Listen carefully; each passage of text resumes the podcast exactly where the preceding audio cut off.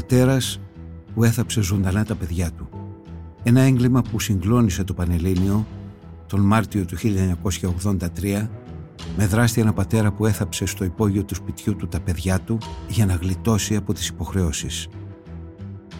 Ο ηθοποιός Χρήστος Χατζηπαναγιώτης αφηγείται την υπόθεση του πατέρα που έθαψε ζωντανά τα παιδιά του στο πλαίσιο της σειράς με αληθινά εγκλήματα που συγκλώνησαν την Ελλάδα από τον δέκατο ένατο αιώνα μέχρι σήμερα. Για να μην χάνετε κανένα επεισόδιο της σειράς, ακολουθήστε μας στο Spotify, στα Apple και τα Google Podcast. Είναι τα podcast της λάιφο.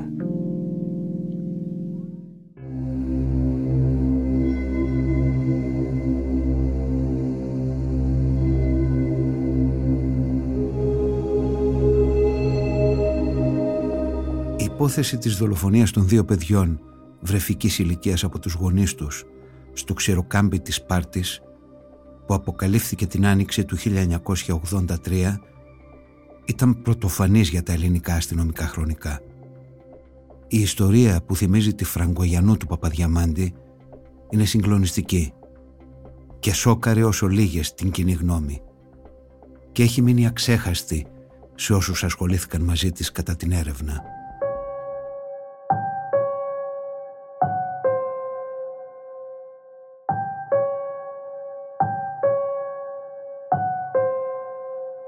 Τον Μάρτιο του χίλια εννιακόσια ογδόντα τρία, η γιαγιά της οικογένειας από την πλευρά της μάνας εμφανίστηκε στην αστυνομία και κατήγγειλε την εξαφάνιση των δύο εγγονιών της, ενός αγοριού και ενός κοριτσιού, για την τύχη των οποίων οι γονείς έλεγαν για καιρό ψέματα σε συγγενείς και φίλους. Τα παιδιά, το πρώτο πέντε μηνών και το δεύτερο δεκαοκτώ, δολοφονήθηκαν σε διαφορετικές περιόδους. Το κοριτσάκι τον Οκτώβριο του χίλια εννιακόσια εβδομήντα εννιά και το αγοράκι τον Δεκέμβριο του χίλια εννιακόσια ογδόντα δύο, και για τρία χρόνια κανείς από την οικογένεια δεν αναρωτήθηκε αν ήταν λογικές οι δικαιολογίες που έλεγαν οι γονείς για την εξαφάνισή τους. Και τα δυο παιδιά τα είχαν θάψει στο υπόγειο του σπιτιού τους και μάλιστα ζωντανά.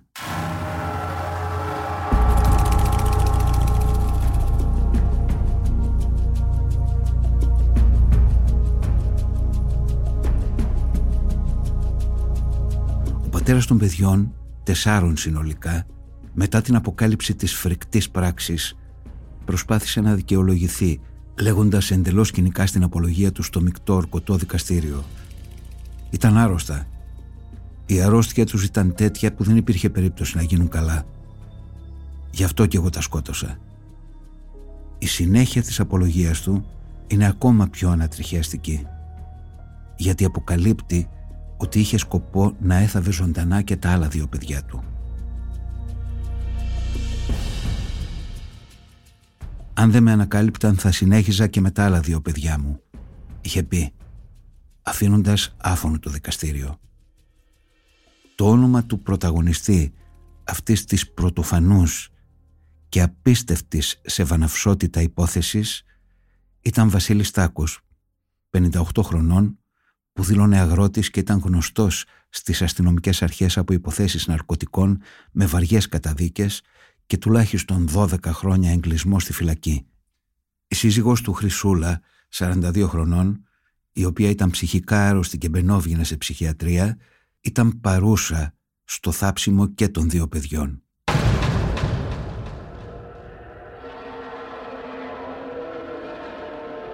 Η καταγγελία της γιαγιάς έγινε την πρώτη Μαρτίου χίλια εννιακόσια ογδόντα τρία στην ασφάλεια Σπάρτης, όταν η κόρη της σε ένα ξέσπασμα ενάντια στον άντρα της, της αποκάλυψε ότι αυτός είχε θάψει το αγοράκι της. Μέχρι τότε σε όλους το ζευγάρι έλεγε απανωτά ψέματα και σε όσους ρωτούσαν γιατί είχαν χαθεί τα παιδιά είχε πει και μια διαφορετική δικαιολογία. Αρχικά ότι το πρώτο παιδί, το κοριτσάκι, προσβλήθηκε από μηνυγκίτιδα και κατέληξε στο Παίδον Αγία Σοφία που το πήγαν για να νοσηλευτεί. Ισχυρίζονταν ότι το έθαψαν εκεί. Η δεύτερη εκδοχή ήταν ότι έδωσαν και τα δύο παιδιά σε κάποιους άτεκνους Ελληνοαμερικανούς που ήταν πολύ πλούσιοι για να ζήσουν με όλες τις ανέσεις. Η τρίτη ήταν ότι τα έδωσαν σε κάποιους τσιγκάνους, γιατί ήταν φυλάστερα και αν τα κρατούσαν θα τους ταλαιπωρούσαν σε όλη τους τη ζωή. Η τέταρτη ήταν ότι τα είχαν στείλει σε άσυλο παιδιών στην Καλαμάτα, γιατί εκεί θα περάσουν καλύτερα.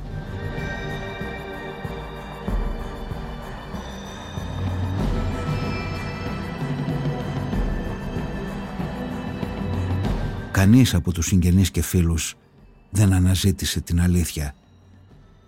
Τι είχαν απογίνει στα αλήθεια τα άτυχα παιδιά. Ίσως γιατί κανείς δεν πίστευε ότι μπορεί να τα είχαν σκοτώσει οι γονείς τους.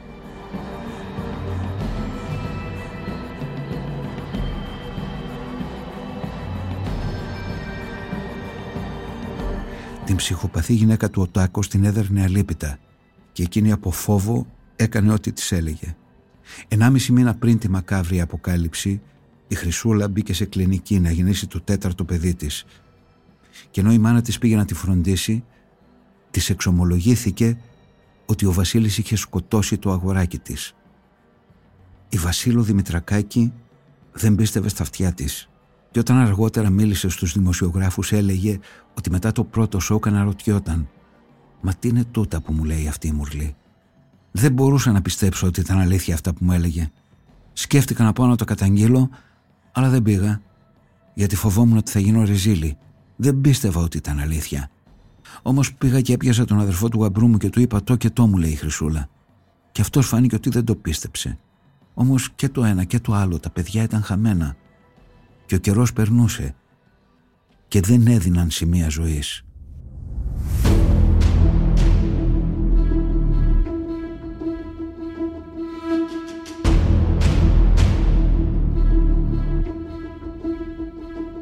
Όταν ο παιδοκτόνος πληροφορήθηκε από τον αδερφό του ότι η γυναίκα του είχε αποκαλύψει στη μάνα της το μυστικό τους, την πλάκωσε στο ξύλο. Και μάλιστα όπως είχε πει η Χρυσούλα, με έδιρε άγρια χωρίς να με λυπάται. Της έλεγε «Γιατί είπες στη μάνα σου ότι έθαψα το παιδί» και ταυτόχρονα της έριχνε κλωτσιές και γροθιές μέχρι που την άφησε αναίσθητη.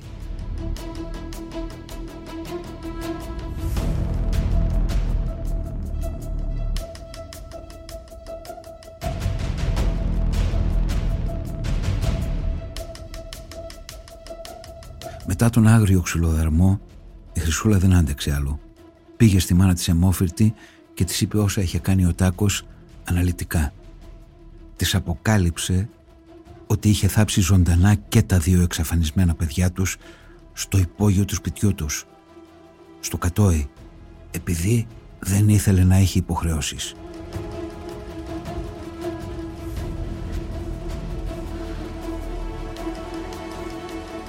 Η Βασίλω συγκλονισμένη πήγε στην ασφάλεια και ανέφερε όσα της είπε η κόρη της.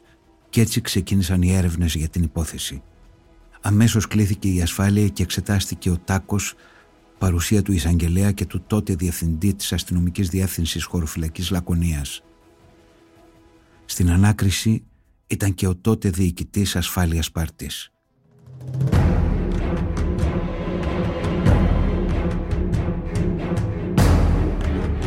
Ο Τάκος επανέλαβε όσα ψέματα έλεγε μέχρι τότε σε όλους για τα εξαφανισμένα παιδιά του. Ότι το πέντε μηνών κοριτσάκι είχε πεθάνει στο Πέδον, μετά ότι τα παιδιά τα είχε δώσει η ψυχοπαθής γυναίκα του στους τσιγκάνους επειδή ήταν φιλάστανα, ότι ένας Ελληνοαμερικανός χωρίς παιδιά τα πήρε και τα πήγε στην Αμερική. Από την αρχή της ανάκρισης, οι αστυνομικοί και ο εισαγγελέας κατάλαβαν ότι τους έλεγε ψέματα.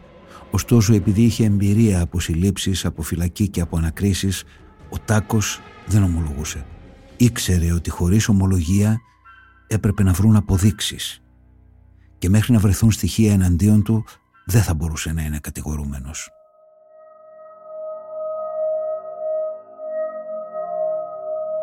Ωστόσο μετά από πολλές ώρες ανάκρισης δεν άντεξε. Κάποια στιγμή έσπασε και ομολόγησε τη φρικτή αλήθεια. Στην αρχή τα έριξε όλα στη Χρυσούλα. Είπε ότι η ψυχοπαθής γυναίκα του έφταιγε για όλα όσα έγιναν.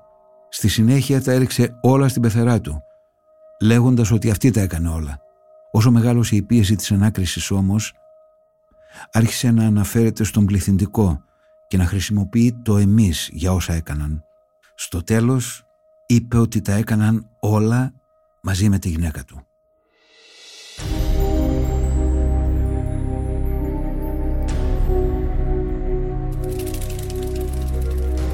για το κοριτσάκι είπε ότι ήταν σοβαρά άρρωστο.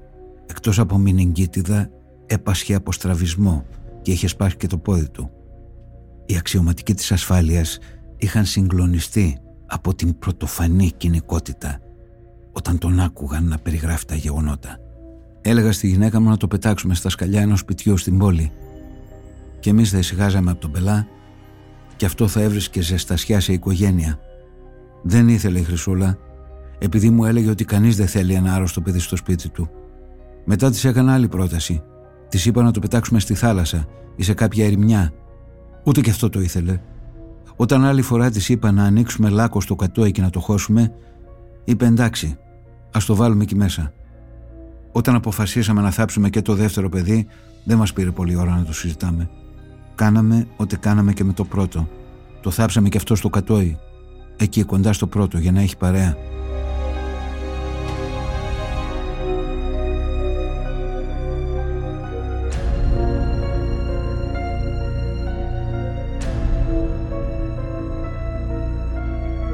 Οι αστυνομικοί δεν πίστευαν σε όσα άκουγαν.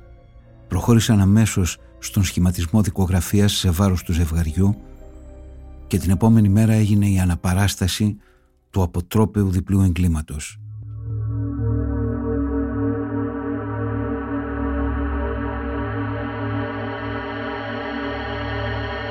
Η αναπαράσταση ξεκίνησε στις τρεις το απόγευμα της τρίτης Μαρτίου χίλια εννιακόσια ογδόντα τρία. Στο χωριό Ξηροκάμπη έχει μαζευτεί από νωρίς κόσμος από όλη τη Λακωνία. Επειδή έχει μαθευτεί ότι ο δολοφόνος θα αποκαλύψει τον τρόπο που έκανε τα φρικιαστικά του εγκλήματα.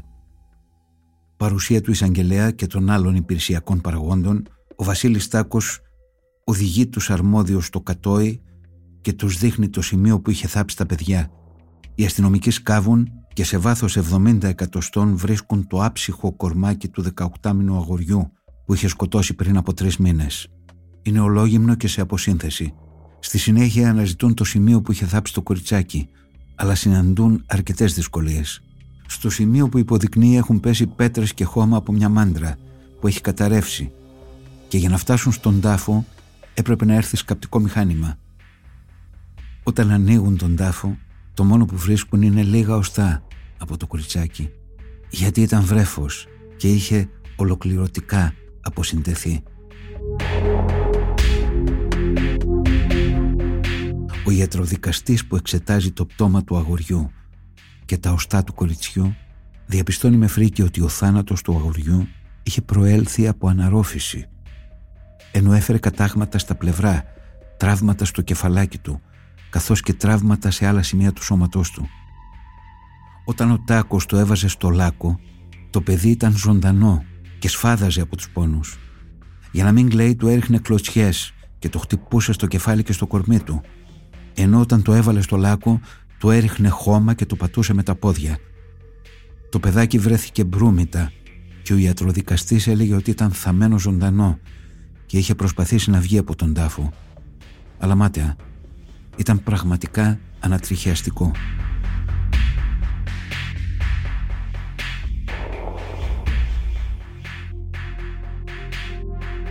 Ο πενηνταοκτάχρονος δράστης που παρακολουθούσε τις εκταφές με απάθεια έλεγε στους αστυνομικούς ότι είχε μετανιώσει, αλλά ταυτόχρονα δικαιολογούσε τις πράξεις του. Ήταν άρρωστα, δεν γίνονταν καλά, έλεγε. Τα λυπήθηκε η ψυχή μου και αποφάσισα να δώσω ένα τέλος στη μίζερη ζωή τους. Βρήκα τη λύση του θανάτου για να ησυχάσουν και αυτά και εμείς.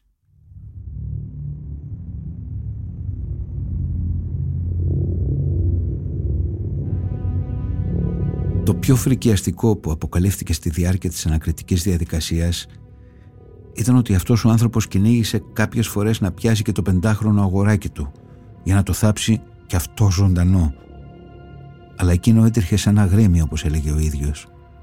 Το ίδιος το παιδί, με όλη την αθωότητα και την ειλικρίνεια που διέθετε τότε, αποκάλυψε στους αστυνομικούς της Σπάρτης το εξής περιστατικό. Μια φορά ο πατέρας μου άρπαξε το κλαδευτήρι και με κυνηγούσε να μου κόψει το κεφάλι. Δεν με έπιασε. Έτρεξα και του ξέφυγα. Θα μου το κόβες τα αλήθεια. Η σαρανταδιάχρονη Χρυσούλα οδηγήθηκε στο ψυχιατρίο της Τρίπολης, όπου δήλωσε στους δημοσιογράφους που πήγαν να καλύψουν την υπόθεση. «Δημοσιογράφος, γιατί δεν μαρτύρησες στην αστυνομία για το κοριτσάκι που είχε θάψει ο άντρας σου στο υπόγειο?» «Χρυσούλα, φοβόμουν ότι θα με σκότωνε.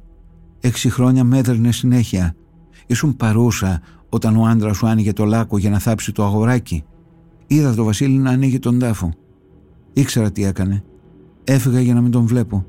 Χρυσούλα, ο Βασίλης πρώτα σκότωσε τα παιδιά και μετά τα έθαψε.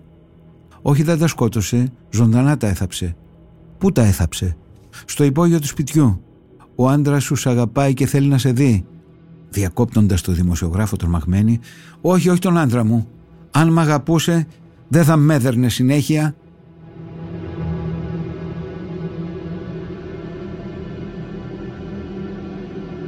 Η Χρυσούλα πάθαινε συχνά νευρικό κλονισμό και είχε νοσηλευτεί στο ψυχιατρίο χωρίς να αποκαλύψει ποτέ μέχρι τότε την κακοποίηση που είχε υποστεί από τον σύζυγό της και ότι είχε δει και τα δύο παιδιά της να θάβονται ζωντανά. Η ζωή της ήταν γεμάτη φόβο και καταπίεση. Ο Βασίλης ήταν δεκαέξι χρόνια μεγαλύτερός της και τον είχε παντρευτεί με προξενιό.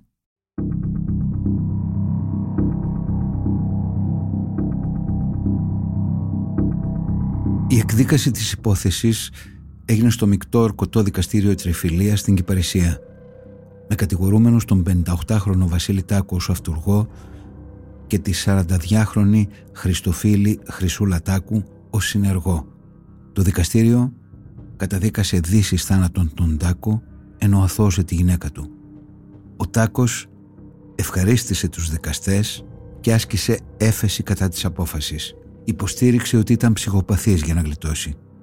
Ο κουνιάδος του που εξετάστηκε ως μάρτυρας τον είχε χαρακτηρίσει ως ένα πολύ σκληρό άνθρωπο που κακομεταχειριζόταν τη γυναίκα του και τα παιδιά του και πως δεν ήταν ψυχοπαθής όπως ισχυριζόταν.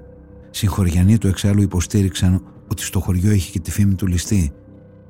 Δεν είχε φίλους, ενώ πολλοί συγχωριανοί του απέφευγαν την παρέα του, φοβούμενοι ότι θα τους έκλεβε. Ήταν κλέφτης και μπαινόβγαινε στις φυλακές.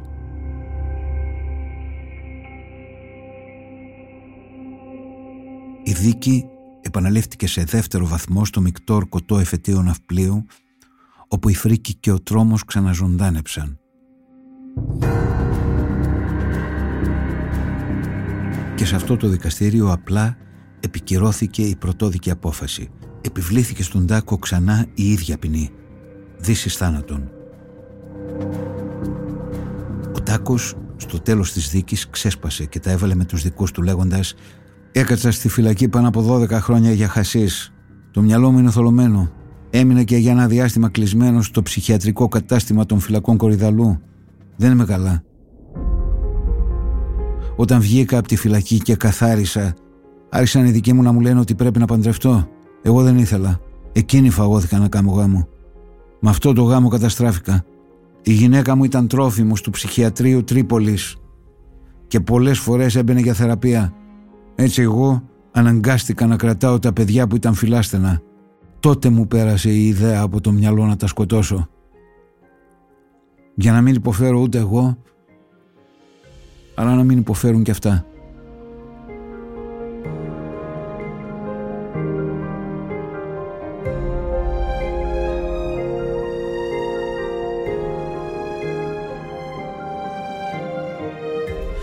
Ο ηθοποιός Χρήστος Χατζηπαναγιώτης αφηγήθηκε την υπόθεση του πατέρα που έθαψε ζωντανά τα παιδιά του στο πλαίσιο της σειράς με αληθινά εγκλήματα που συγκλώνησαν την Ελλάδα από τον δέκατο ένατο αιώνα μέχρι σήμερα.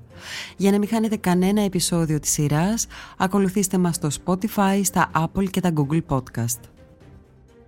Ηχοληψία, επεξεργασία και επιμέλεια, Φέδωνας Χτενάς και Μερόπη Κοκκίνη. Ήταν μια παραγωγή της λάιφο.